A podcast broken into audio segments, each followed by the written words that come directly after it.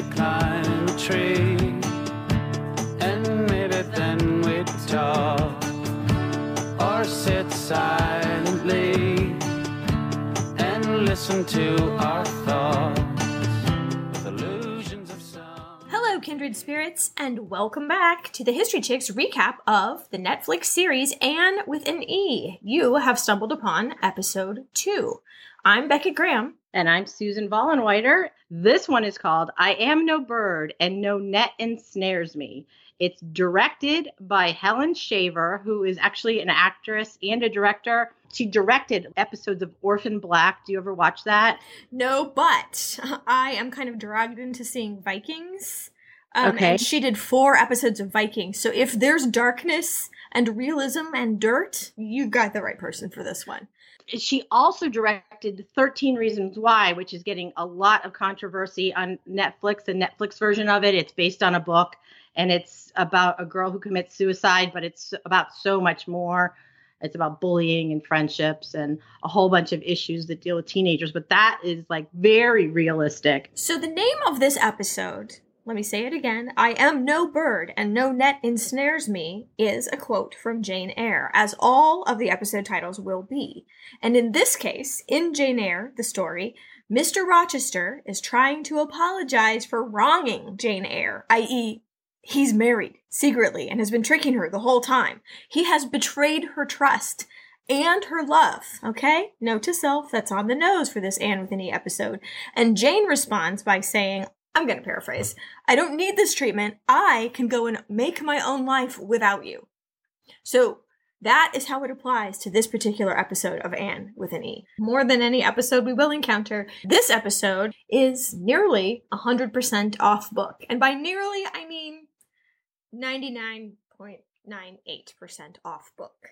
And canon? We don't need no stinking Anne canon. So, if you can just enjoy it on its own merits without trying to relate it to the book, you don't even have to try this time because the book's not there. So, um, so sit back and enjoy it. You don't have to stress out about the incongruity of it all. And I do have to say, um, our friend Chris, she did point out that heroes that are all up in arms about this show not being true to the original story. Chris said no one is mentioning the 1985 version is far from pure. You know, they're using that version as being the version, but the original version isn't exactly like the 85 either. So she had an excellent point there, I thought. I did make my recipe from the Anne of Green Gables cookbook. I did make the raspberry cordial, although I made it twist and I've named it not your childhood raspberry cordial because I took it and I froze it and then I slushied it into balls and then I poured lemon vodka over the top of it. That's what I'm drinking. Nice. Well, I don't. I didn't really prepare uh, culinarily for this episode. I, I promise to rectify that next time. so, um, so if you don't mind, Miss Susan, why don't you read the Netflix synopsis for this episode, and then we'll get right into the recap. The Netflix synopsis A determined Matthew embarks on a journey to bring Anne home. Marilla is sick with worry but struggles to express her emotions. Oh, concise. I know.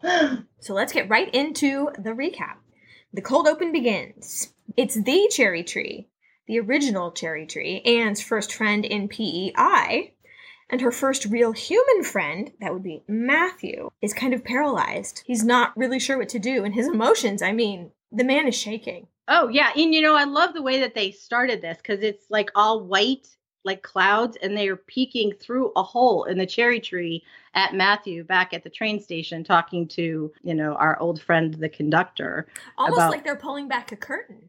Oh yes, actually, very good. You know what I miss? I used to go to this movie theater called the Crest Theater in Wichita, Kansas, and every time before the main um, attraction would start, the curtains would close, and then they would reopen, and the main movie would start. Oh, I totally love that. For some reason, okay, you know I garden, and maybe it's because I've been spending so much time outside recently, but I was plant fixated on this whole episode. So I kind of wondered when exactly do cherry blossoms bloom on Prince Edward Island? We're looking at early May, maybe the beginning of June, but I have a few problems later on. Gardening problems, I know. Oh no, this is like when people play a cello in a movie and I get all bent out of shape. okay, next scene. So we go right from Matthew at the train station to seeing a steam train pulling up to another station. Anne gets off it. She looks really confused. And Matthew and the train master's voiceovers are talking about when Anne got on the train back in Avonlea. That steam train, that exact steam train, number 136, is still used, by the way, as what they call a heritage excursion train on the Simcoe Railway. So I if you love want that. to ride the train that's featured in this series, it's still running. Um, we'll give you a link. I did not realize what a fandom steam engines have. I'll tell you that much. Oh, really? Because I have a friend who he's totally into trains. And when he and his wife were moving, the fact that they bought a house that backs up to the train tracks in outside of Chicago is like this huge thrill because he can go out there and watch trains. It's a big deal. Yeah. And that Simcoe railway station, I mean, it's a tourist destination.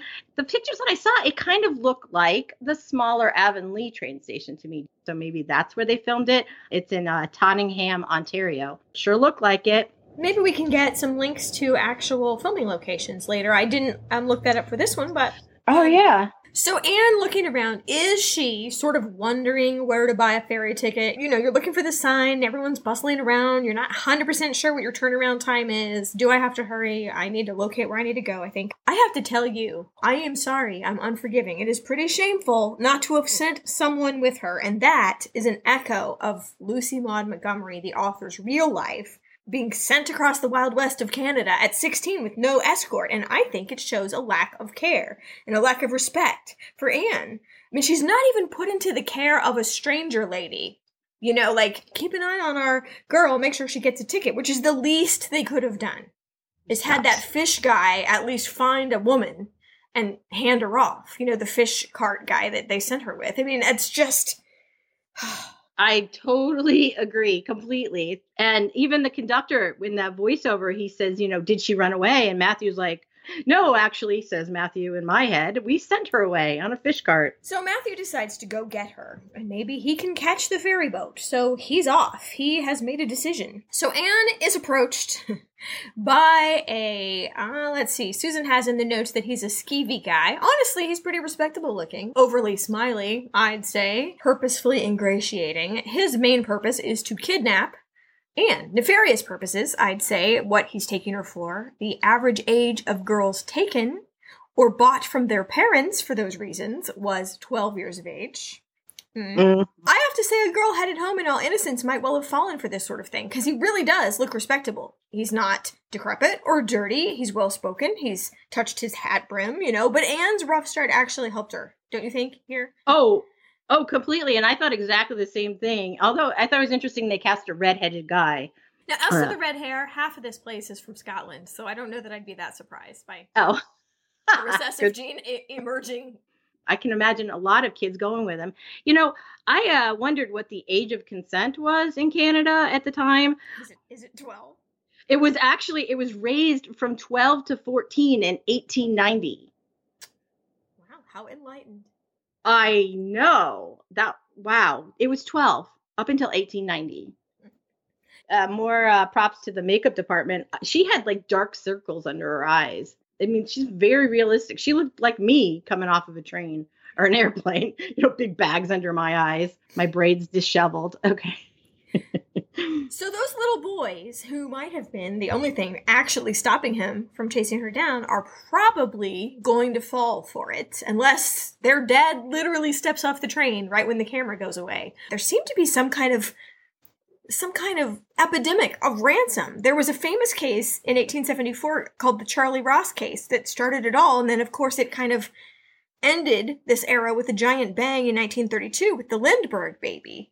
It was a theme in literature. There's a kind of a funny story called The Ransom of Red Chief around the same time that Anne of Green Gables was written, where these two crooks take a little boy and he's such a handful that they have to pay his father to take him back. Well, you know, these boys, I like, I, I was like, oh no, the boys are going to fall for it. They didn't have any suitcases and they were just kind of watching the train, like pointing at things. So I wonder if their parents were like in the neighborhood, you know, this guy's going to have to, you know, hit up a lot of kids before he can get one kind of situation. I don't know. I, I I'm being optimistic, and that their parent was right there. Well, the other bystanders do look, but it seems like they're more irritated about Anne's loud voice and running than the situation, which maybe they don't comprehend what is happening. Yeah, maybe. Yeah, maybe, maybe.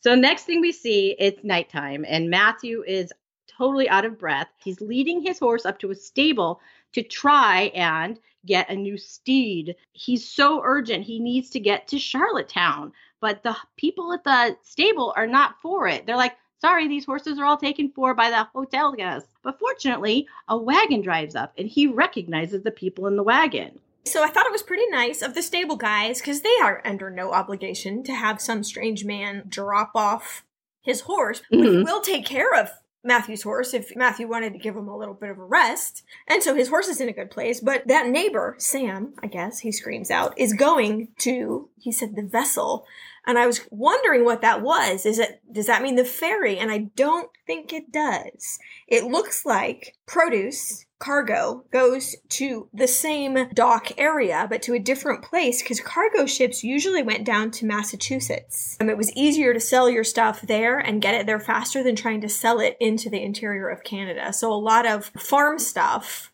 would head straight down to America from there. Hmm. Okay, this is where I kind of had some problems again with the, the gardening. If the cherry blossoms put us in late May, early June, in the back of that cart, there was beets. Radishes. But the May crops of Prince Edward Island consist of asparagus. That's it. That's it- late May to early June. And it's not until later in June when you get like beets and radishes and broccoli and greens and cabbage and oh yeah, cherries. It looked like really fresh produce though, I will say. If it was at the grocery store, I would totally buy it. I'm growing radishes right now, and honestly, you don't have to do a thing about them. You just fling them out there, and they just take care of themselves and get big. And none of the bunnies have eaten them. I don't know. It's like a dream crop come true. I hope I really like radishes. I don't, but I hope you do. They're really pretty. I always want to like radishes. I always want to like radishes. I always want to like Brussels sprouts, and I never do on either one of them. I like radishes with, and a French friend introduced me to this. You kind of drag them through some butter and then dip them in salt, like the big, fat, flaky kind of salt. Mm-hmm. And it's um, a super good um, combo. Okay, I'll try that. I'll give you some radishes. I only have like 9,000 of them out. so the next thing we see is Anne is at the passenger ferry to Nova Scotia in Charlottetown. Um, she's bought her tickets. So I hope that they gave her a little pocket money to buy the ticket. I mean, you know, obviously they probably did because it doesn't seem like there was any trouble with that. And so she walks onto the boat and has a very wistful look back at old Prince Edward Island, you know, the life that could have been. You can see it in her face quite clearly. Mm, maybe we should call it like the camera look, you know. She's trying to take a mental picture of this place so that she can always remember it but she looks so sad. This boat looks like the ferry called, and it rhymes and I don't mean it to, the A.W. Perry, P E R R Y, is what it looks like in photographs. And so if it is that boat, she leaves at noon, which I can't tell from the lights if we've got this correctly. She'll leave at noon Friday, and they don't arrive till the next morning at nine in the morning. It's a significant use of time. Although now, now the ferry from PEI to uh, Nova Scotia is only like 75 minutes. There were a couple of interim stops. I wonder if that's what took so long. You had to unload and reload. Like if these were also used as supply ships, I wouldn't be surprised if there were significant delays along the way. Oh, that's an excellent point. So the next thing we see, Anne is on the boat. The boat is going out to sea. It's kind of a, you know, in Titanic when I'm king of the world. It's that shot of the bow of the boat cutting through the water. But Anne is cuddled up right in the very peak of the bow. Just she just kind of curls up out of the way and hidden. And in her head, she's having all those hurtful words from her fight with Marilla. They're just like playing on a loop in her head. So Marilla has become another flashback in the series of flashbacks. That makes me feel very sad. Mm-hmm. So there's no accommodation for her at all. I don't know if that's the function of having the cheapest ticket. She's laying on the deck with no concern for her welfare at all. Speaking of the Titanic, you remember how everybody was saying that those third class passengers had it easy on that boat? Even though we look at it as super sparse accommodation. Mm-hmm. So maybe third class passengers were in the fend for yourself zone everywhere before the Titanic. And this is, you know, the years before the Titanic. Maybe they only got deck space, you mean? Yeah. And not any kind of seat. That's certainly possible. Um, where she was, I mean, it was probably the most protected because the wind would be hitting the bow of the boat, but she's right behind this, you know, the metal of the boat in the the bow peak. So it's probably protected, but still cold. And I also wondered if she was concerned about skeevy individuals on board after having had that run in at the train station. Oh, yeah. And she's just kind of like hiding out by herself and just, you know, hiding. Oh, So now, many vignettes all in a row. Let's call it What is Everyone Doing? So you've got exterior of Green Gables at night. And Marilla's inside alone. She goes outside to look at the road, then back inside. She's pacing. Let's cut to Matthew traveling in the back of the wagon of unseasonable radishes. And um, then back to Marilla going into Anne's room, then back to Matthew. There's no dialogue during this thing, but the emotional stress is very, very apparent. Oh yeah, and she goes into Anne's room and that ribbon that played such a crucial role in the last episode, you know, she tied it on Anne and gave Anne something of herself symbolically. That ribbon is folded up neatly on Anne's dress that Marilla had made for her on Anne's bed. So she's just in there going, "Oh my gosh, what have I done?" And then, you know, she's holding this ribbon like, "Wow, I am an idiot." Well, it is her fault. we've all done things that were wrong and we have no one to blame but ourselves, but that hurts. Anne arrives at, I call it the creepy AF orphanage. It's just like the scariest thing possible. It's nighttime and, you know, the crickets are chirping at night, but it's just, it's just scary and sh- dark shadows. So she's standing at the gate and she looks up at it with just this heavy sigh and this look of dread. And then she has one of those flashbacks to that mouse bullying incident um, from episode one. The amount of conversations that rerun themselves in her head is just got to be paralyzing almost. But she gets through the gate to the front door with that going on in her head. But then she kind of hears a door unlock and she runs off. Well, and I couldn't tell if that click, the door unlocking, was real or part of the flashback. So I don't know. Did someone come to the door? I don't know. Yeah, I'm not sure. But that just goes to show you the realism of the stuff that goes on in her mind if it was indeed in her mind. Right. This orphanage, by the way, um, when she walks up and it says on the wrought iron gate, St. Albans Orphanage, which I fully expected a thunderclap and a flash of lightning, because that's what it looked like. Uh, St. Albans does not seem to be a real place. Though it is certainly worth noting that St. Alban himself is, brace yourself, the patron saint of torture victims and refugees. Oh my gosh. There's two St. Albans churches in Nova Scotia, but I don't none of them had a orphanage. But yeah, that wow, that patron saint thing. Good job, Beckett. Good job, person that put it in in the first place. That building though, a part of me was like, "Oh my gosh, this building is gorgeous." And you know, they had to degorgeous it so it's like to make it creepy. So there's like dead vines growing all over it. But it could just be a trick of the light. And I'll, I'll talk about this later because in the morning, it's a beautiful thing. Mhm. So. Yeah. Yeah, at night it's super creepy. I mean, everything is, right? Uh, but did you see that iron work on the gate? Yes. So beautiful. I I, mean, I wrote down that's when blacksmith was blacksmiths. I put down that ironwork though. In the outline, Susan has written super cool opening credit sequence that I'm still not tired of. I, in fact, in my notes wrote I fast forward through the credit sequence or go get a drink more like full disclosure. That's funny. Well, you know what? I'm glad that I watched it because I saw a quote that I didn't see before, and it was, uh, "Will you swear to be my friend forever and ever?" Which is actually from the book. I don't think we talked about that one the first episode. We didn't. No, I don't know. Did they just slip it in there? I didn't go back and check, but I was like, "Oh, I'm glad I watched it because I love that quote." Because it's from when she and Diana had sworn their friendship to each other. That theme song, by the way, is by a Canadian band called the Tragically Hip.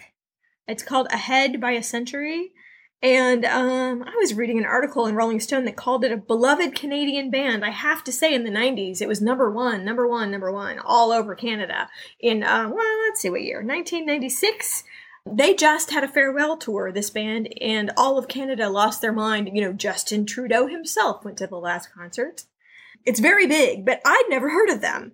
But then again, I was in my 20s when this was popular and I was more into electronic music. So guitars are not my thing, but I've seen the movie Singles, and that's about the same time period, I think. So proto grunge, maybe, is what you I call love- this kind of band.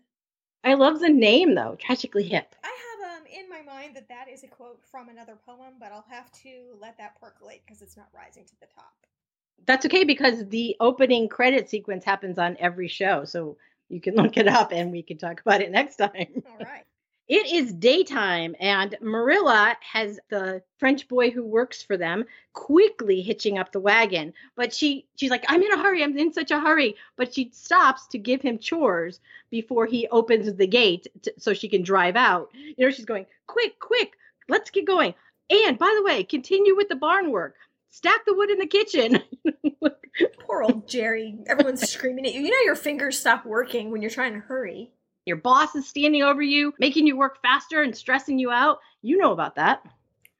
Um, yes, I did, but don't anymore. this is me applauding once again. So Rachel Lynde is running. Yes, running. I, you know what? Ten points for Rachel Lynde, who probably hasn't run since mm, ever.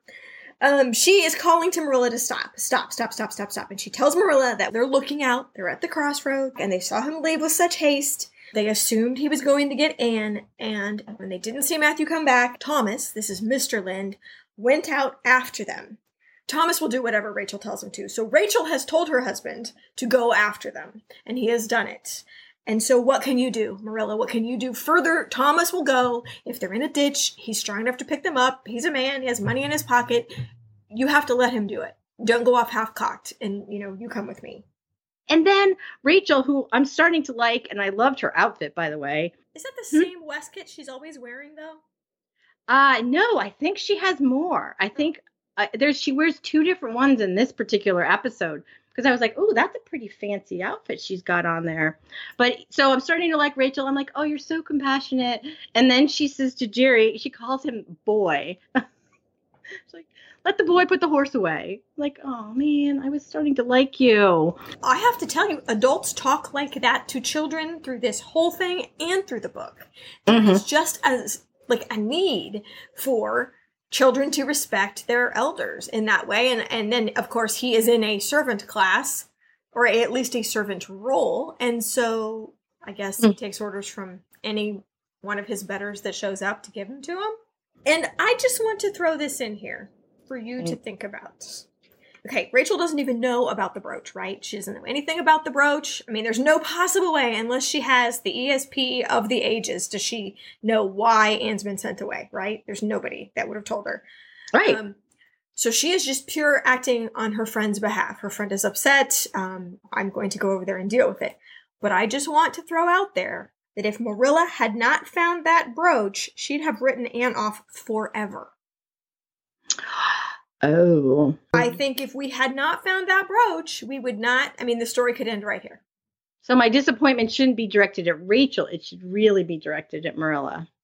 Why would you be disappointed at Rachel? Uh, oh, because she called Jerry a boy. I thought she was making like all kinds of progress, and she is. But I don't know. Yeah, but if you think about it, you know, she's a Victorian mother of 10 children, and there's got to be a point where you're like, you know what? My will be done. I think Rachel's just bossy by nature anyway. She gets Marilla off the wagon. She gets Jerry the boy to take care of the horse, and she brings Marilla inside to sit her down to get some tea. But we see Marilla inside the house, and she is just staring into space, catatonic almost, with just a sugar bowl in her hands. Full fugue with that sugar bowl. So it is a beautiful morning, and um, we are with Anne right now. She did, in fact, sleep under the flowers in the environs of the orphanage, so she didn't go too far. And she's probably familiar with that yard from having lived there. So she found a little place. She wakes up to the sight of flowers. That's good. When she hears a noise. There is a carriage or a wagon clattering along outside of the orphanage, and she looks through the bushes, and you see a calculating look come across her face. It is the milkman, Mr. Avery, and he pulls up to the orphanage. This was like her dream at the very beginning of the show. You know, like, oh, wouldn't it be wonderful to sleep in a cherry tree? So she's sleeping like among the ferns and the flowers and this beautiful spot. I mean, it was a very Anne spot. You know, she loves being in nature. It's very healing for her. So it's kind of weird that it was right outside this orphanage of horrors. And now she's got to get her wits about her so quickly. And I have to say, this show is overdoing roosters. Okay. It's like that's it's like that's how they say it's morning. You know, rooster awareness. Funny, because I didn't think I noticed it at all, but I'll have to go back and look and see. But I was wondering, okay, so say Mr. Avery, who is in fact a random element, right? Say Mr. Avery hadn't come. I wonder what her plan was. I mean, because it didn't look like she she was satisfied. Aha, yes, just as I thought. The milkman hath arrived. You know, she didn't have that look on her face. She had the okay, okay, okay. Let's use this to my advantage. What what what can I do? But what would her plan B have been? Also, this is the point where I wanted to say the place looks really nice in the morning.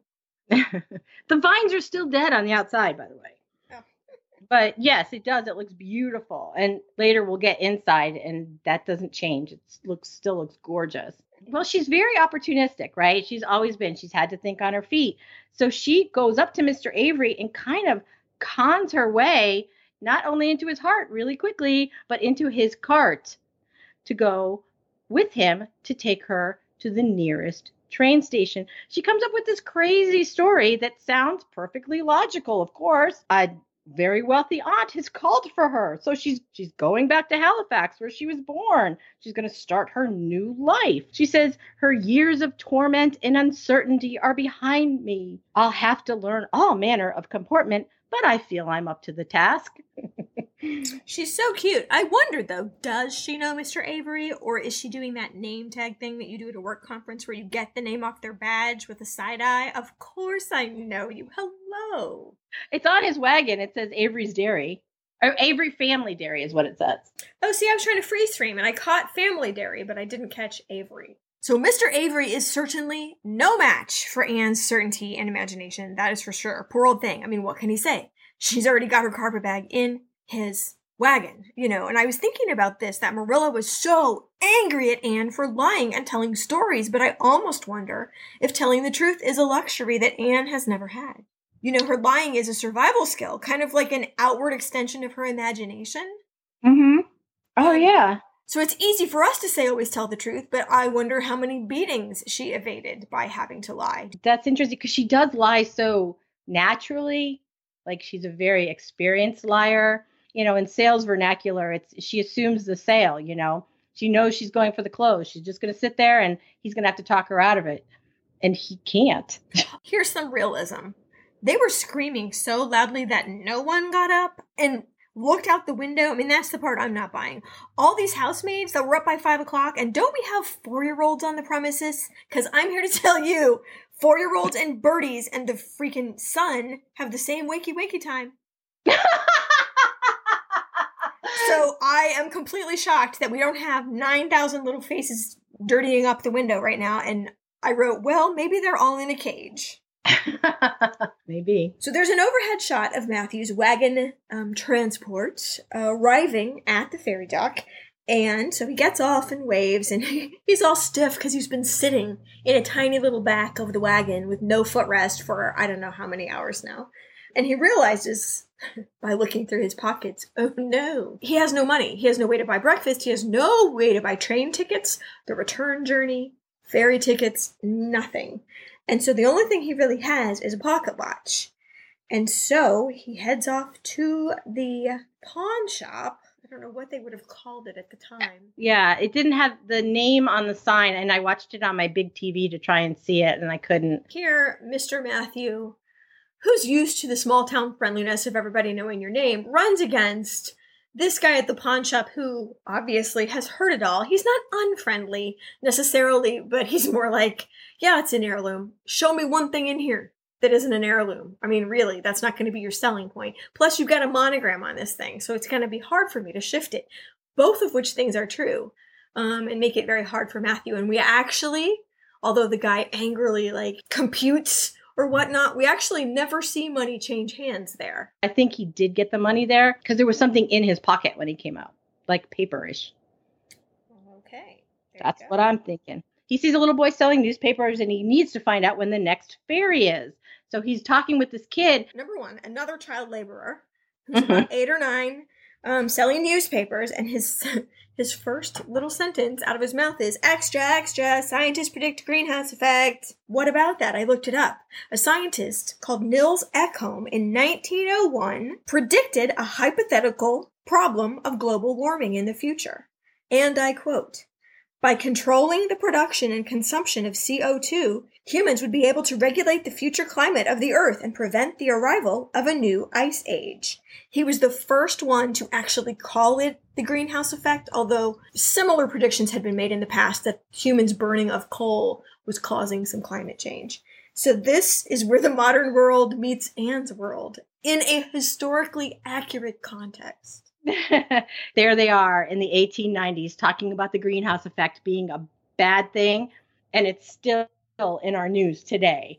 So Matthew gets his money, I'm thinking, and puts it in his pocket and walks out of the pawn shop and walks into the street and he's looking around. He's, then he sees out of the corner of his eye a girl with red braids going down her back. And he's like, oh my gosh, it's my Anne. And he has to go to get to her. So he goes through this busy traffic. We're not talking Avonlea traffic. We're talking big city traffic, bikes, and there's a public transportation bus that's going by, and there's all kinds of carriages. And he's trying to get to Anne, only he doesn't make it because he's sideswiped by one of those carriages and knocked unconscious in the middle of the street. So we are flashing back, back to Anne and Mr. Avery. And you know Mr. Avery does not want to get down off that cart, and Anne is fulfilling a great purpose for him. She's getting down, getting the empty bottles, replacing them with full bottles, doing all the physical labor. Mr. Avery, jolly as anything, is listening to her stories, and he's totally entertained, and all he has to talk to every single day at work is, you know, his horse. So this is kind of a treat for him. It seems like a guy that might like some company and like someone to talk to, and man, is Anne someone to talk to. And so she says the cutest thing. I'm told I'm fleet of foot. I'd rather be beautiful, but you can't have everything. I love that line. That was great. And her elocution is so precise. Well, Mr. Avery's wife is a good cook, that's for sure. And so he asks if Anne is hungry, and she demurs at the beginning. Oh, no, no, I, I couldn't eat a thing. And he insists, and she says, I'm quite famished, actually. I haven't had anything to eat since last night. And that could have been her downfall. He seemed shocked. Didn't they feed you at the orphanage? But she doesn't miss a beat. She's like, Oh no, I was so excited to start my new life. I couldn't eat a thing. And she keeps going on, but Mr. Avery's talking about his wife being such a good baker, and she does get wistful for a moment. Well, I was going to learn. The lady at my last household in Avonlea was going to teach me, but it doesn't matter. And then she perks right back up again, and Mr. Avery starts asking her questions about her parents, and she, and she doesn't miss it. Like she was lost in Avonlea for a second in her head, but he's asking about her parents and what did they do for the queen, and she's like, espionage. they couldn't be like a cook or a footman or something. No. Yeah, she is back in Princess Cordelia land. and also, she is drinking straight from the bottle, which is gross. And it's warm milk, too, if you think about oh. that. There's no refrigeration on this cart, so she is drinking warm milk straight from the bottle. Yeah, but they did boil it back then to try and kill any contaminants. It was, it's not full on pasteurization like we have now, but um, yeah, even then, did you? Oh my gosh, we had relatives on my mother's side of the family that had cows, and they always thought it was such a treat for us city folk, which is really funny because I grew up in the country, to go and get a glass of milk at their farm. They'd like give us this huge glass of milk with like it was so heavy with cream and it was hot. And they're like it's fresh from the cow. My brothers and i are like Ugh. mom's giving us that. You better drink that and you better be look happy about it. Look. Oh my gosh it was so gross. I don't even think i like milk straight out of the modern jug. Mm-mm. We see Matthew, he's lying with his head wrapped in a bandage and he's bleeding all over the place onto a beautiful settee. He's being fussed about by the woman whose cart hit him, and her maid. Actually, it was really more of a carriage, wasn't it? But he kind of stirs. There's a clock dinging, and we see the clock up close, and we see that it's five o'clock. And the people are telling him he has been out for hours, and he knows five o'clock. He had to get to the ferry. It's five o'clock. He can't be laying on some lady's settee, bleeding with a into a bandage. He's trying to get up. He's got to get out of there. He has missed some giant opportunity for financial assistance here. This woman feels guilty. Yes, she's having her servants serve him water in a, I don't even know, Czechoslovakian amber cut crystal glass. She has called the doctor. He's been there for hours. I mean, the guilt money alone, he could have paid for his whole fare. So maybe you're right. Maybe he did get money for his pocket watch at the pawn shop. I think he did, but yeah, I, that's just not Matthew, though. Is Matthew really gonna try and con someone out of money? No, It's he just got conned. con. I bet she would have offered. I bet she would have pressed it eagerly into his hand. Oh, I'm so sorry. That's true. But he, she also has this kind of crazy acting man in her house with just her and her maid. I didn't see any other men there. So propriety must have been, you know, like, okay, let him go, let him go. I would think.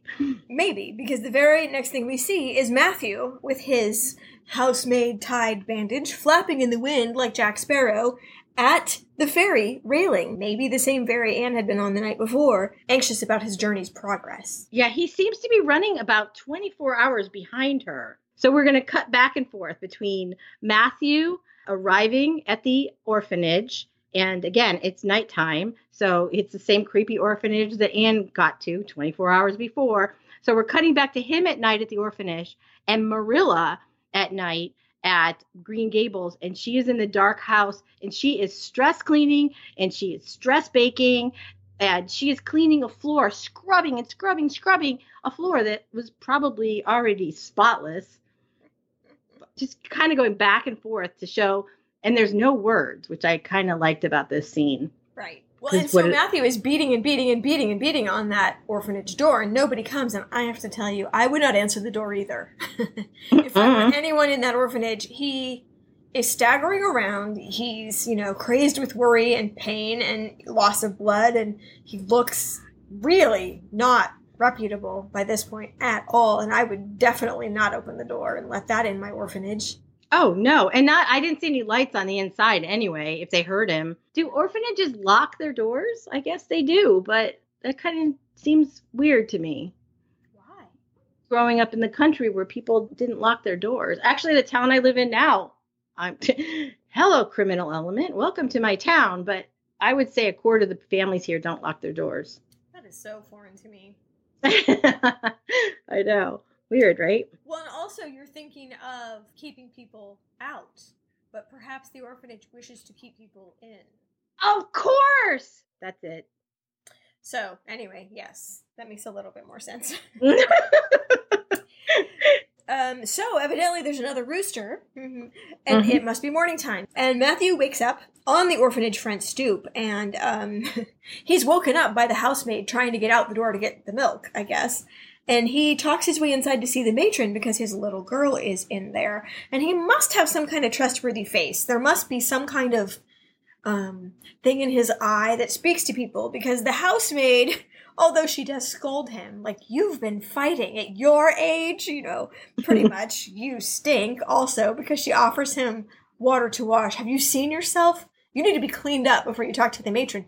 But somehow, maybe she wants the best outcome for whoever, you know, quote, his girl is that's in the orphanage because I was thinking maybe she's one of the girls from the orphanage herself who would have liked nothing better than for someone to come take her out of there.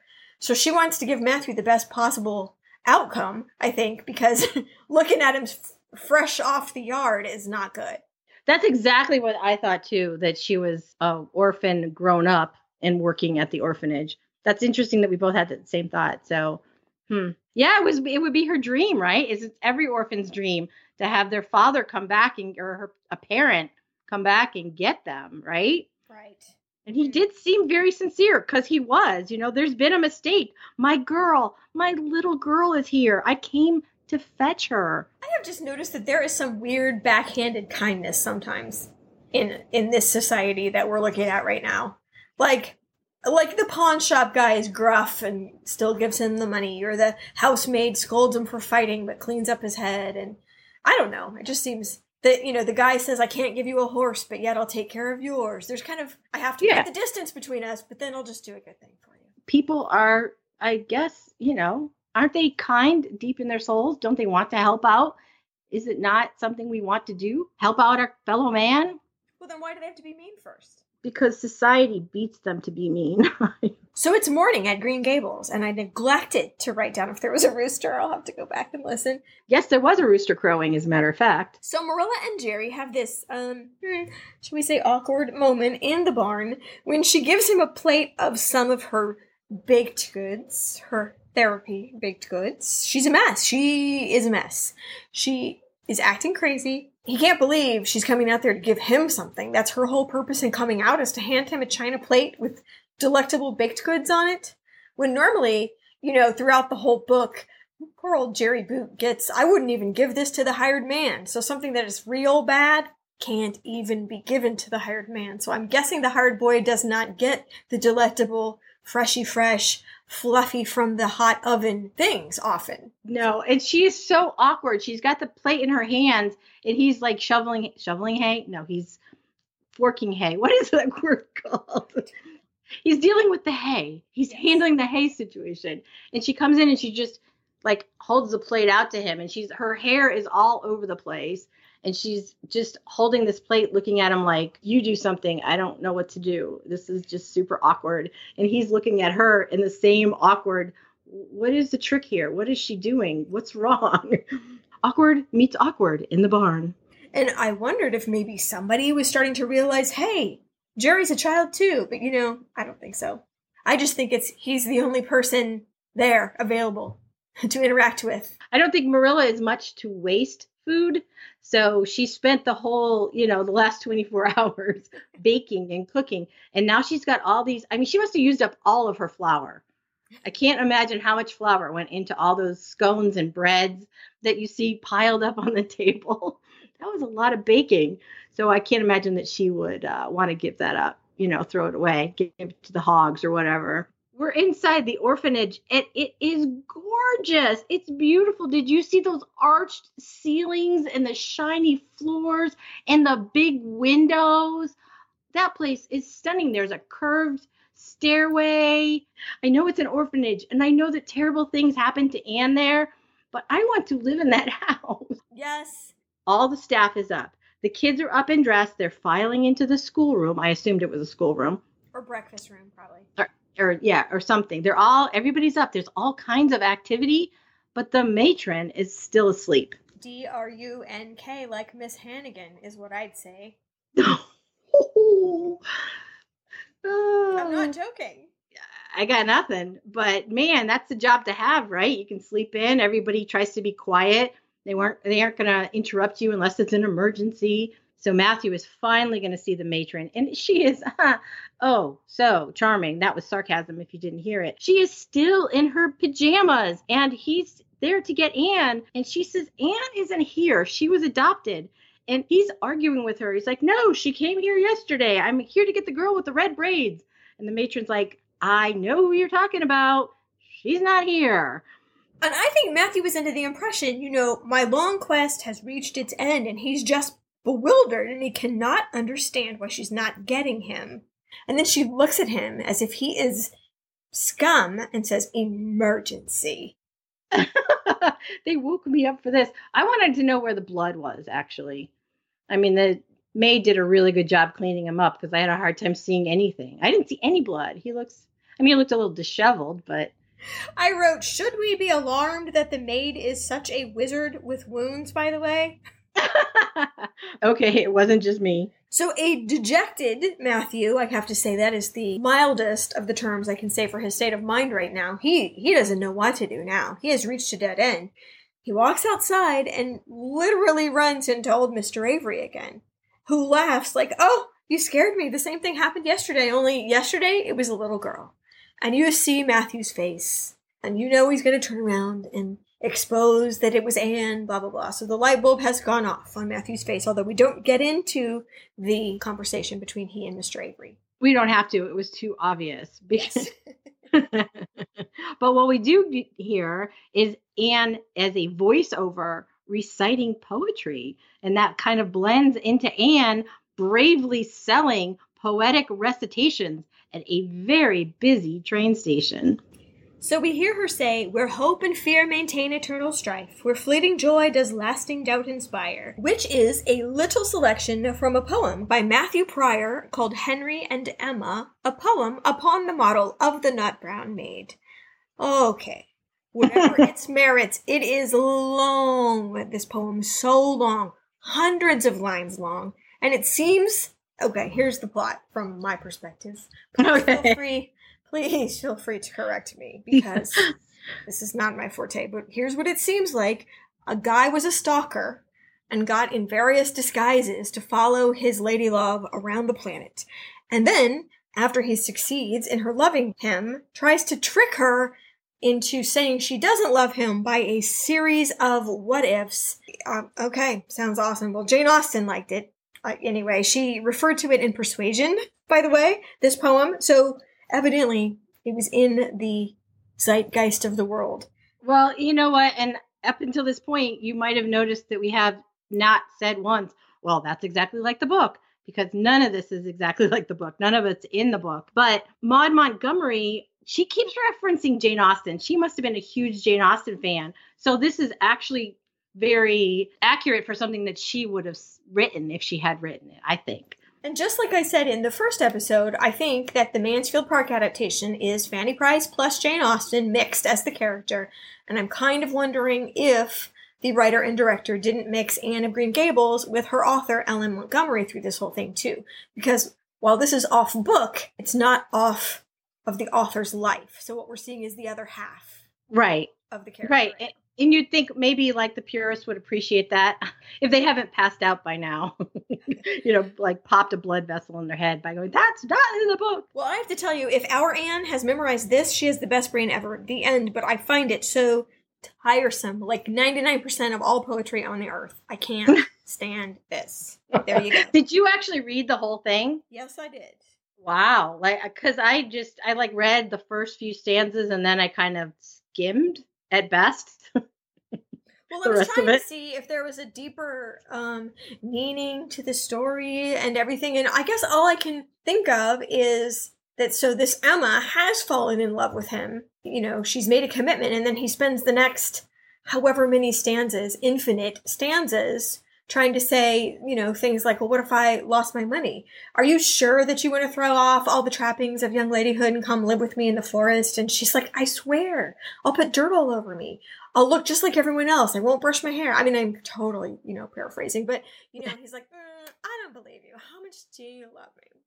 But this would be the, the kind of story, though, that Anne would just totally get into because there's, you know, travel and intrigue and love and not love and manipulation and there's all kinds of things that Anne as a story would have been attracted to. The words, however, and being able to memorize them, that's crazy to me. That is just crazy. uh, she was quite a salesperson just to get to that sale, though. I mean, she had to approach several people and give them different, you know, scenarios that she thought. I think she read these people. She looked at the crowd, she found a mark, she read the mark, and then she pitched the mark based on what she thought their interest would be. She says to a woman, May I interest you in a poetic recitation spoken aloud with dignified emotion? Only a dollar. How about 50 cents? But then to a man, she says, a rousing tale of heroic deeds and acts of bravery. She's like selling to her customers. She sees these two women and she's like, oh, two women traveling alone they must be romantical, you know. So she says, May I transport you for a few minutes with a romantical recitation replete with a tragedy of love unrequited. She sells to two women who, who are so delighted by the very thought of it, I think. They're so intrigued. Like, how interesting. Here's my dollar. I can't wait. They have giant smiles on their faces. And so she begins. She begins with Elizabeth Barrett Browning's Sonnet 14 which has the merit of brevity. Hmm, let's just so I know I am not poetry, Beckett. Okay, so Matthew comes in during this particular recitation. He better hurry It's like 14 lines long. He better hurry. So he starts calling her name, and she does hear him and see him, but continues her poem. And she keeps getting distracted as he gets closer, as he inserts himself into her personal space. And she, even at one point, puts up her hand, like, talk to the hand, and keeps reciting angrily. And the ladies, the customers, have, as they say, we've heard quite enough. And they remove themselves from the awkwardness that is unfolding in front of them. So Matthew and Anne fight about his reasons for taking her back to Green Gables, and you know, basically her position is, you know, leave me alone. and her voice gets louder and angrier until a big burly bystander intervenes. She has some good points here. Her point is, you cannot be holding, sending me away over my head forever. I can't take it.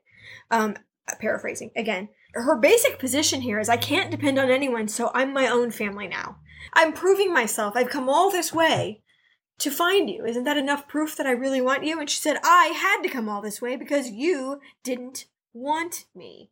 He didn't expect her to be arguing with him. You know, he expected her to be happy to see him and off they go. He didn't have the imagination for the situation that actually happened. Oh, She has yeah. been betrayed. Not only did Marilla throw her out, but Matthew let her go. So it's not just Marilla who is at fault here. She feels like, look, I can't, I cannot, my heart cannot take this. So it was getting dicey up in here. Let me say, um, you know, big burly bystander is, uh, you know, encroaching upon the space. Uh, I don't know if he's officially cracking his knuckles, but he has the appearance of cracking his knuckles until Matthew brings out the big gun emotionally. We're fine. She's my daughter, he says. And the bystander's look was like, chicks, man. You know, like family, right? Like, oh man, yeah, I get it. And he immediately sat back down. But I think it was because of Anne's reaction to that word daughter. That was the key. That was the key. That made her turn around and, and she ran to Matthew and gave him a big hug. Well, I have to say, I didn't actually see the big burly bystander's reaction because my eyes were all misted over. you know, he's just like, we're fine. He says, she's my daughter. Like, oh my God, it's your daughter. It's like, oh my, that's right. Yeah. I had to pause and go get some tissues because I I, didn't wasn't. even feel sad. Am I broken? I don't know. You, oh, maybe you're just like holding on to the purist thing because you know the purists are going to be going. This is not anything like. I don't think Matthew would have done any of this stuff. I don't think Marilla would have acted that way. You know. No, no, no. It's not a purist thing. I don't know. I guess it just didn't. Uh... Oh, I cry later. I assure you. Not in this episode, but in future episodes. I, you know, I Oh, say the no. word "wah" out loud as if it's a cartoon over my head. Yes, but not on this one. I was like, well, that happened. There you go. Oh, okay. Well, I'm just going to say, and I'm not playing this for for sad points, but um, my father died two years ago, and it's been hitting me really hard for some reason the last month or so. I mean, I have like sobbed several. I saw a commercial, and I was for something, and there was a father in it, and I just was sobbing. I was ready to cry over something like that. That is very sad. Oh. But I might have been sad and happy and everything, but back at Green Gables, there's slow, happy tears music as Anne and Matthew ride up on a horse. You know, they're outside. It's one of those beautiful panoramic Prince Edward Island scenes, which I'm starting to call scenic porn. It's like it's like, oh my gosh, you couldn't be any more gorgeous. And so here they come riding up. She's like on the front of the, the saddle and he's behind her, and the sun is lighting them beautifully. And it's just like, we're back. Anne's looking around like, I can't believe I'm back here. And they go up to the gate and they cut to interior of Marilla. She's wiping down a table and just breaks down in tears. But suddenly she hears a horse. Marilla's probably scrubbed an eighth of an inch of wood off that table by now. How was anything shiny if she was scrubbing it so much? She must have gone when the camera wasn't on and repolished everything. So Marilla does look through that bendy glass window to see them riding through the gate. And Anne is looking around. It's not as joyful as it was before. There is an element of protecting of herself that wasn't there the first time she came, although she needed it more the first time, had she only known it. Marilla does that hiding with her back to the wall thing, like, huh, huh, and the music makes you think there's going to be some kind of emotional reunion. there isn't. you know, Marilla comes outside and Anne looks at her with this huge grin on her face, like, I'm back. And Marilla looks at Anne a little bit like she's happy, but no, she isn't. She's like, Well, it certainly took you long enough to fetch her. Marilla is mad at Matthew, which throws everybody out of whack. Like, wait, what? Like, okay, my joy's considerably diminished. Thanks a lot for that. I, I, I, wrote down here, I need a screeching across the record, you know, the needle screeching across oh, the yeah. record sound effects. Like, it's like, oh, happy, you know, this big music, like culminating in this happy moment. And then all of a sudden, because that's what Marilla does. So Anne goes inside past all the baked goods of stress production and goes to her room and you know what? The snow queen's happy to see you. Anyway Anne, unreservedly the old cherry tree will always be there for you my friend. So that's good. She finds the hair ribbon that marilla had given her still there folded neatly on her bed. Now i will say the ribbon does take on i mean just know that in future episodes you'll understand why this ribbon is such a symbol we don't know yet we are building an emotional attachment to that ribbon on our own. So Marilla comes in. Okay, maybe it was too public before. For the apology that I'm due, thanks, Anne. This is going to be where it is. She turns around fully expecting that apology. But what does she get? No. She gets a. We're just going to have a simple supper. No need to stir yourself to come help me. It'll just be ready whenever you come downstairs. I mean, you know, thanks for not making me work, etc. But like, that is not what I expected to come out of your mouth. super bewildering. really bewildering. If you're Anne, you're expecting that, you know, something it, like nice to see you, Anne. I missed you. Even like something little, but nothing. Just come downstairs when you're ready. That's it.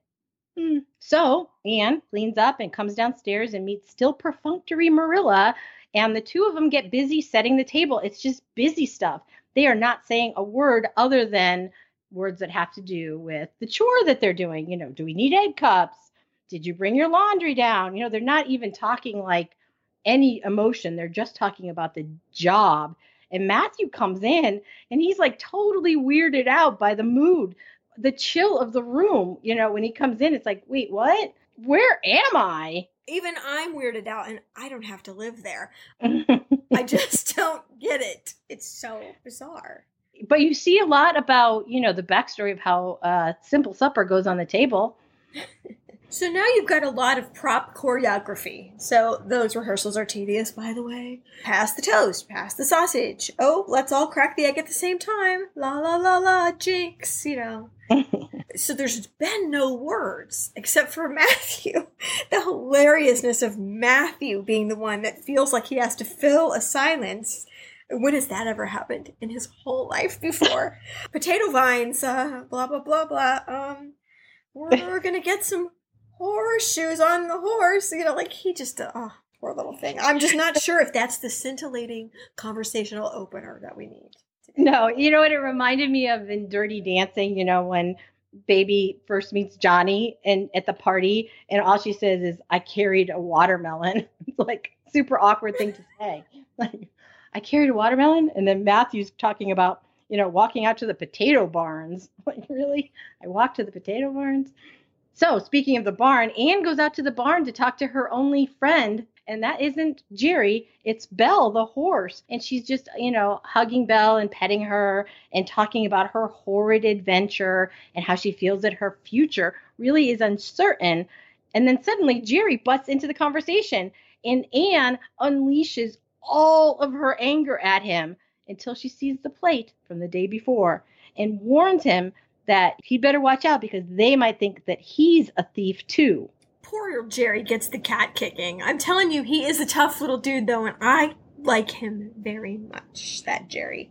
You know, he's like, I wasn't spying on you, I was sleeping. There was too much work around here because Mr. Cuthbert was gone. Looking for you, he says pointedly.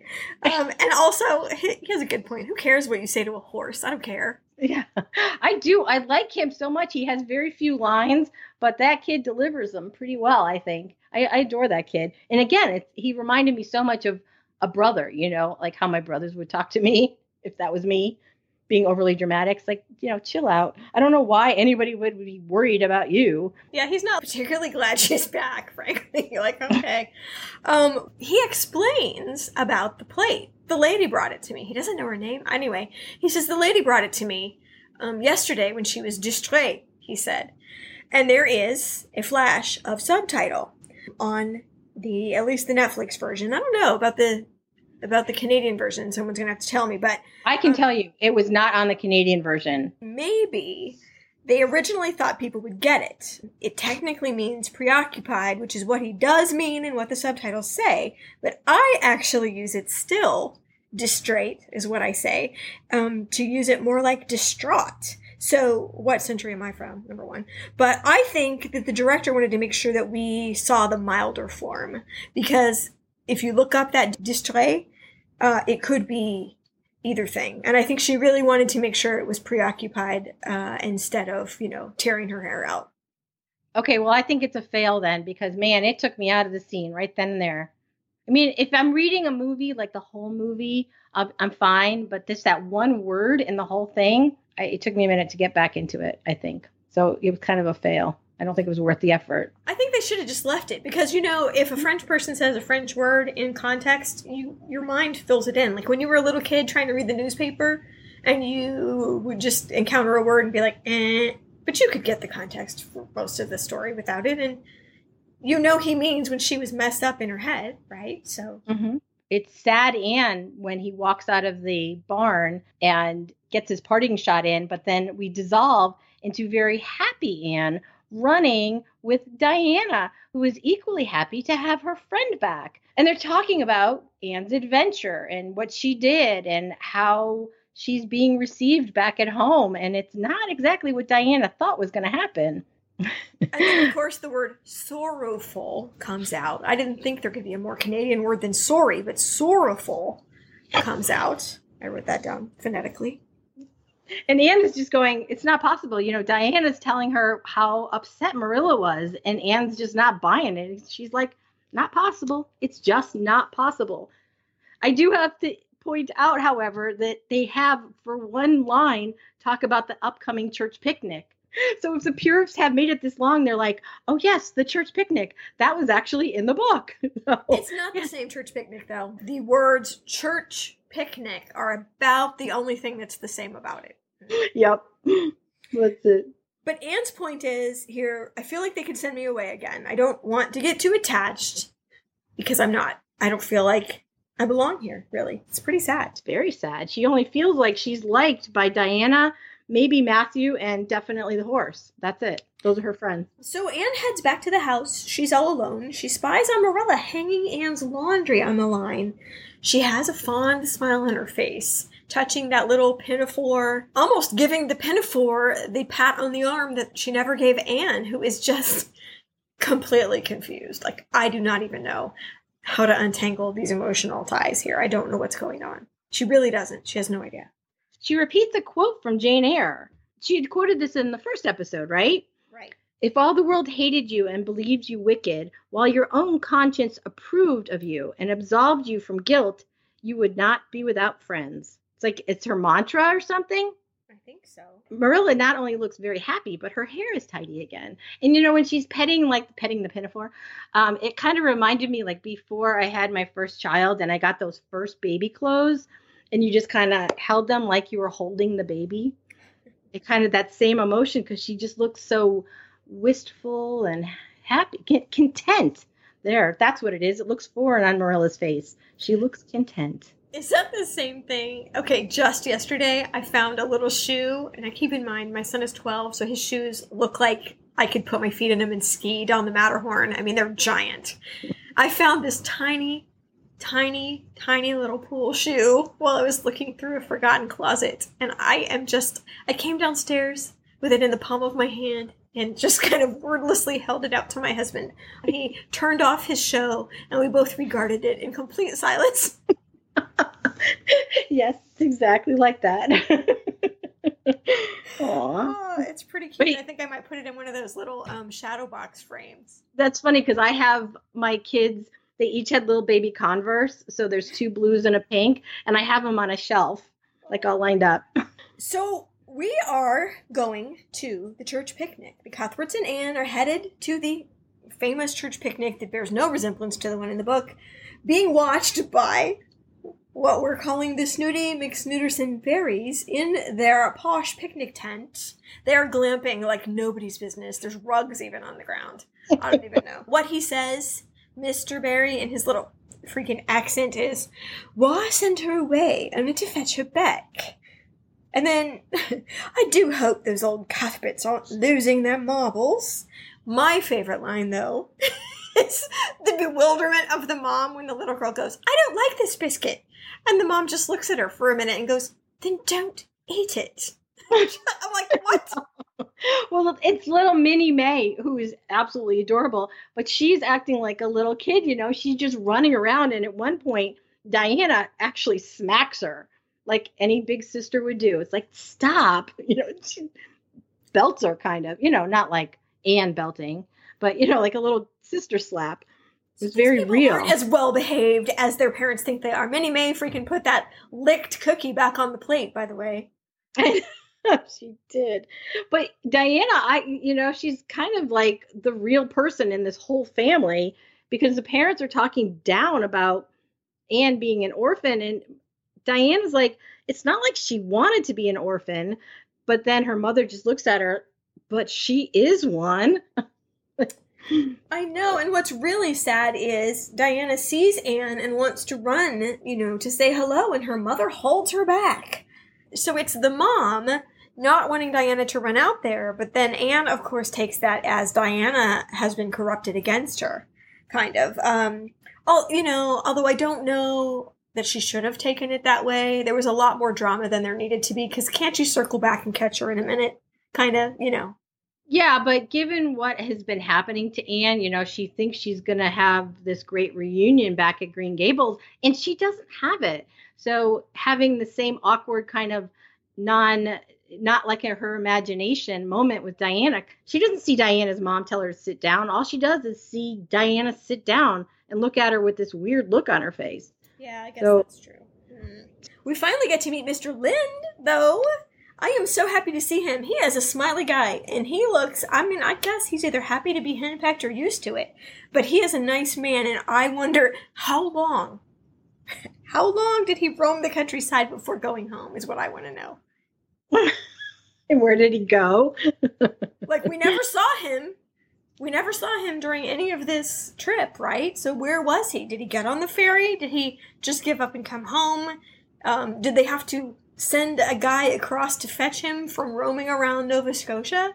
I don't know, but all Rachel puts him back in his place when he's getting kind of like, "Well, we're so glad that you're back," and she's like, "Yes, dear. Everyone appreciates your gallantry. Get off your horse, there, Thomas and just realize it. But I have to say, Rachel is so happy to see Anne. She is totally Team Anne at this point. Uh, I don't think she goes away from Team Anne from now on.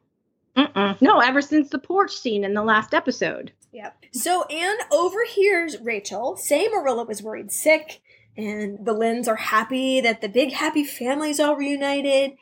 And then it's implied in the show that Anne hears people not even trying to hide saying horrible things about her being an orphan. I have a very strong feeling that these comments are not anywhere but in Anne's head.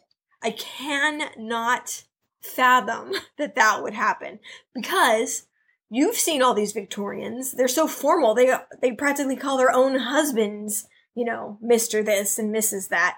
They might talk snidely among themselves, but when they're in public, they're not gonna they don't talk like that. I think that's all in Anne's head. Do you think so?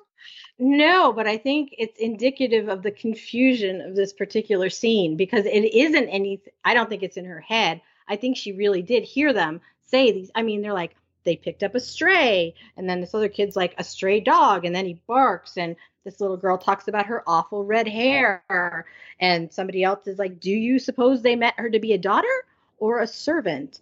yeah, you're right. These aren't things that people in proper society would say, which is why this whole scene is so confusing. Although I thought you would appreciate that a woman says, I heard they plucked her from an asylum in Nova Scotia. And she's like, at a lunatic asylum? And the preacher says, an orphanage, but it could turn out to be one and the same. We just have to persevere. That's a preacher. I'm going to stand by my position that she is letting the stress about Marilla and then Diana make her mind run away with itself. I mean, yes, the boy barked, but he is a dirtbag. Billy Andrews, who wasn't a dirtbag, just a doofus in the book, but Billy Andrews is a piece of work and he needs a good kick. But, so him, I'll give you, he probably barked at her, but I don't, I really am standing by firmly that all the rest of that didn't happen. If you're right, that means that Anne's imagination has taken over her reality. And Yes. doesn't she need doesn't she need to get medicated for that? I mean, she already had post traumatic stress disorder, right? So this is like psychotic if she's believing that the voices in her head are the real thing. No, I just think she's letting it run away with her. Like in the book when she makes up the haunted woods and she makes it so legitimately, convincingly terrifying to her own self, even though somewhere in the back of her mind she knows she made it up. She gets scared that she's going to get grabbed by ghost babies on the way through, and so she doesn't want to go through the woods. She has the power to convince herself of things.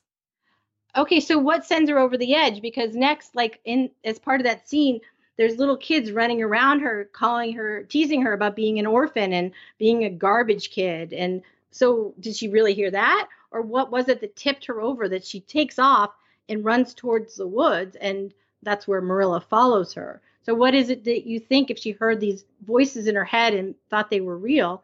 What tipped her over the edge to physically run off? I think it's the same exact thing as when she's on the boat and she keeps hearing Marilla's voice. I think mm-hmm. she just imagines what people are thinking about her and they're just they're just coming one after the other so fast, so fast, so fast and she's looking around and she just sees these faces who are increasingly looking at her with great concern because she looks like a crazy person and I think there's just a volume situation where she has to run away. Like it's getting to be too much for her. It's like a flashback that's kind of happening in real time but only in her imagination. I really really genuinely don't think those people said those things. I don't. Hmm. so. Okay. maybe someday we'll meet Walley-Beckett and we can ask her what she meant. But either way either way um, anne takes off in the woods and marilla finally realizes that it's up to her to go follow her and marilla finds her curled up in a little tiny ball at the foot of a tree and she's just weeping weeping and weeping and anne calls marilla out about how she doesn't want her and she'd be better off alone without this and she doesn't know what to do she doesn't know how to manage these feelings So finally, this is the thing that sends Marilla over. And she's near tears. And she says to Anne, I have a question. Would you forgive me? And then she confesses about how she screwed up everything. And she takes all the blame for everything that Anne went through over the last, what is it, three days, two days? Um, she's going on about all the things she pushed her too far. But she knew that everything that she did was completely the wrong thing. And that Anne, if she can forgive her and find it in her heart, then maybe they could start anew. There seems to be some school of thought that's probably still around that really frowns on adults apologizing to children for anything. And I really think this was a prevalent mindset in Avonlea. Like, your elders are your betters, the end. So not only is Marilla making herself uncomfortable in the moment, you know, it probably goes against all of her training, at least this kind of genuine apology. So I have to give Marilla some credit here for digging down to the emotional person she used to be and realizing as a person she has wronged Anne grievously. She admits to being quick to judge. She admits to pushing her to fib. What were you supposed to do? And then she says, It's a wonder you came back to Green Gables at all. All you went through was because of me. Uh, so she fully takes the blame. And once she starts talking, Anne doesn't say anything. She doesn't say any words. She doesn't chatter. All she does is just take the handkerchief that Marilla hands her and then just kind of leans up against Marilla to kind of say, I forgive you. But here's my question Can they really start anew with all of that? I personally don't think you can start anew because there's some part of the relationship that will never be able to be healed. You know, there's an emotional scar there. I think you can forgive, but I doubt that Anne will forget. And I doubt Marilla will forget either. And I actually think this will color her behavior toward Anne in a positive light from now on. She'll want to avoid falling into that trap again. Marilla will. I think she alters her whole persona because of it. So we needed this episode so that Marilla could turn the corner. I think so. I, you know, and I stand by my thought that Anne, any incarnation of Anne, is not so much about Anne; it's about Anne's effect on other people. Mm-hmm. Really, I almost wonder if Anne of Green Gables is the story of Marilla. I, you know, at least in part. Yeah, I think we talked about that during the Lucy Maud Montgomery episode.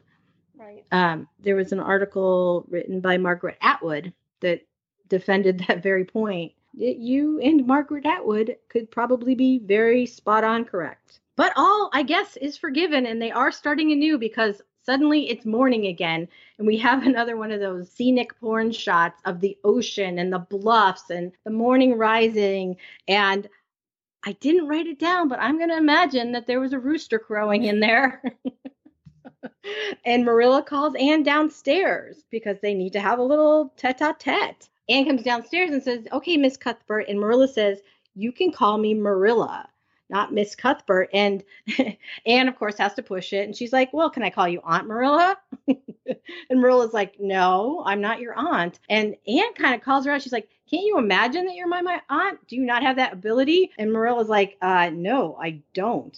And that scene right there, I actually played it over and over a few times because it's so it just identifies who those two people are and they they will always be because that's who they are inside you know anne is always going to resort to using her imagination and marilla is going to fight it the whole way You know what? That is in the book. marilla and aunt marilla Yeah. yes Okay. there's our other 1% So, speaking of names, Marilla says, We'd love for you to sign this and take ours. She leads Anne into the parlor where Matthew's waiting. They ask if Anne will sign the Bible and take their name. We want our name to belong to you.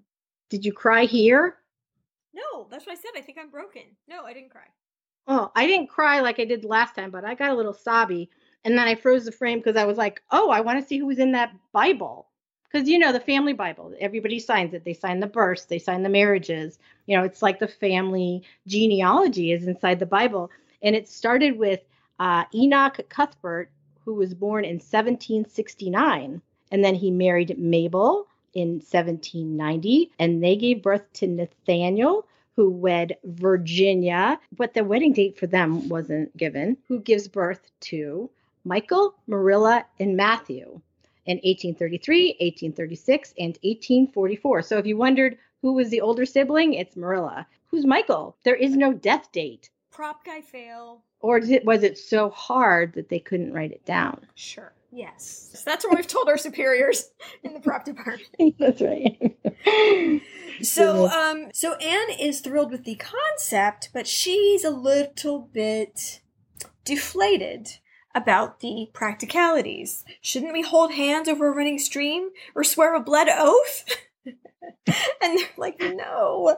What can we do? What can we do? And they rack their brains, and Marilla thinks, okay, okay, I have some raspberry cordial that I suppose it won't matter if we each take a glass in celebration, and that seems good. A bright red drink in a little tiny crystal cup is the proper amount of celebration. So they partake, and they do a little toast, clinking glasses. I could develop a fondness for this. Wink, wink. So Anne is very, very happy. I don't ever think I've been this excited in my life. And she says, as if it is a wedding, with this pen, I take you, Matthew and Marilla Cuthbert, to be my family, to call you mine, and to be yours for always. oh, it was so sweet. It was nothing like the book at all. Well, and of course, Anne, uh, characteristically takes it too far. There's a hilarious series of, um, P.S. PSS, like the new Guardians of the Galaxy 2, how there's five scenes after there's one name, and she writes it, and oh no, I I should write Shirley. Oh, should it be hyphenated? Let me add Cordelia. I should really be Anne of Green Gables, which is a little nod to the book because she does say in the book, it's a million times nicer to be Anne of Green Gables than Anne of Nowhere in particular. But I'm happy to say and proud to note that at the end, Anne gets Cordelia in there, officially in the Bible. She must have signed it, what, four or five times? I, I didn't count. And you know what? So you might have had in Prince Edward Island church baptismal records before this, but Prince Edward Island began civil registration of births in 1906, and Nova Scotia didn't start till 1908, and that's where Anne, the character, was born, right? So she wouldn't have had a birth certificate. And um, honestly, as recently as 2014 in Kansas, a woman was allowed to use a family Bible page as one of her proofs of identity to vote. Wow. I think she was born in 1902, and then one of her grandchildren found some reference to her in a 1940 census. And those two things together, she was allowed to register as a Republican in Kansas, having moved from another state. So that's so recent for this piece of paper, which used to be the really only record kept of many. I mean, if you're born at home, that's your record of your existence. Mm-hmm. I had wondered how official is this, but you know what? You've seen the casual nature of transfer of power over an orphan from one house to another, right? We Mhm. leave them here, we send them there, we put them on a train, we drop them at the orphanage like nobody's in charge of tracking anybody. So Anne is officially down five times in ink in someone's family Bible. So she is as official as she can get in this time and place right now. And she totally earns that happy fade to black music. Yes. So, woo! Okay. Very minimal tie ins to the book. so, I wondered if that made it easier or harder for, I'm going to call them the book people because purist sounds like I'm being dismissive, and I'm not. Gosh, there's book people, and then there's Follows people, Mm-hmm. which are different people. Mm-hmm. So, I don't know. Maybe it's easier to, you can just be like, okay, fanfic. This episode, your favorite characters now with new adventures. Personally, I was sitting in the movie theater. That's funny. Uh, a while ago, and I saw a preview for the upcoming Spider-Man, and I'm like, wait a minute, where's Tobey Maguire? I I'm not ready to give him up yet. How can there possibly be a new Spider-Man? So I I totally get it. So, things I like about this particular episode. Here's some things that were revealed that I think apply to all of the Annes. We have seen now her ability to spin a convincing yarn, and we can see how it would be a survival skill, which we don't necessarily get in the Follows version, right? Her resourcefulness, Diana even says it on the nose. I'd never have thought of selling poems for money. How much Matthew really loves her, we can't dispute that that is a quality that transcends your format. How Mhm. much Marilla really loves Matthew, for one thing. She falls apart in the beginning because she thinks Matthew's laying in a ditch with a heart attack.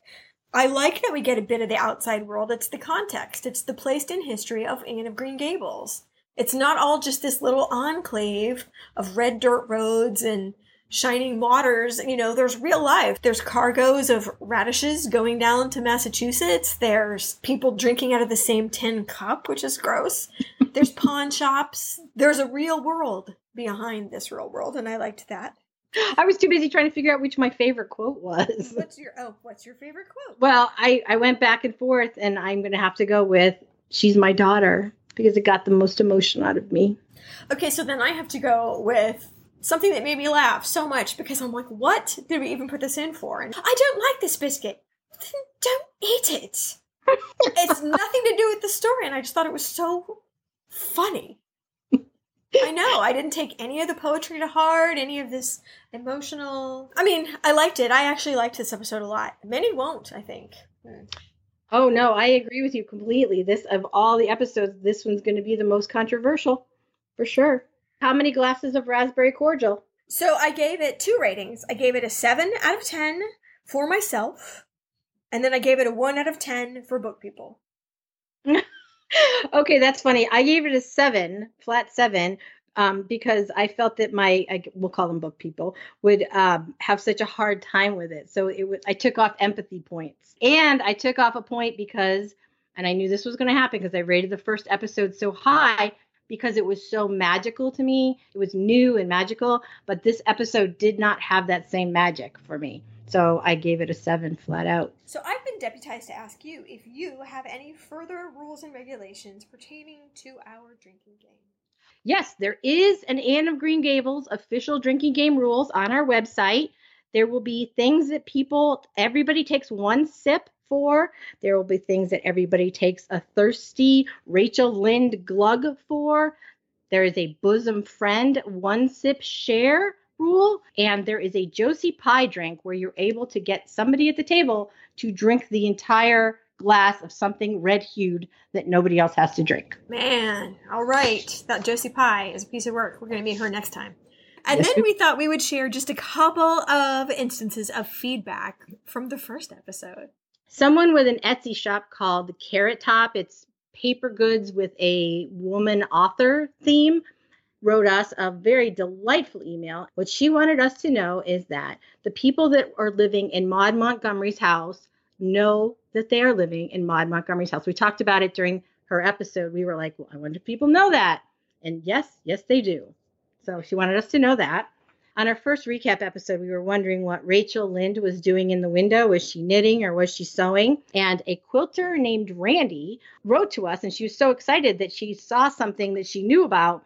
She took a screenshot, and Rachel was actually putting together a quilt block pattern. They're half square triangles, so it wasn't knitting at all, it was quilting. Cool. And a woman whose name I'm going to mispronounce is J U C I N T A, Ucinta. She's from Australia and she was disappointed that I don't like parsnips. So she sent us a recipe how to roast them and make them sweet. And I have to tell you, that's why I don't like them, is because they're sweet. All the recipes in the world are not going to get me to like parsnips or Brussels sprouts. But thank you for trying. Well, I love Brussels sprouts. I love them, Sam. I am. So maybe I will. I'm going to go on a quest. I will find a parsnip. I guess I've never looked. They could have been there all along, and I passed them for 20, 30 years, and I've never seen them. But um, I, promise this week I will buy a parsnip. And then maybe you can attempt to cook it or are you going to give it to Chris? Um, I can put it in the oven like I did those beets, right? I don't know. Yeah. Oh, yeah. Yes. Put it in the oven and set it for like some absurdly long amount of time, and then go do something else, and then you come back and there it is. Hey presto! I'll give you the recipe that listener sent us. you can cook it that way. Excellent. I got nothing else. All right, you know that's as far as I can go into the minutiae of uh, Anne with an E, episode two. Stand by. The next thing you hear, let's see. Oh, the next thing you hear from us will be Anne with an E, episode three, shortly followed by our regularly scheduled episode. Lots to do, lots to do. So, who needs sleep? We don't need sleep. If you would like to join the discussion, please join us at Facebook at The History Chicks or banter with Susan on Twitter at The History Chicks with an X. You can look at all the L.M. Montgomery things we've been referring to over on Pinterest, where there is a board for each and every woman in history we have ever covered. And um, while you're there, maybe you'll discover someone that you would like to learn more about and go back into our back catalog on our website, thehistorychicks.com, and listen to those. So thank you so much for going through this very long recap of episode two, and we will see you next time for episode three. Thanks for listening. Bye.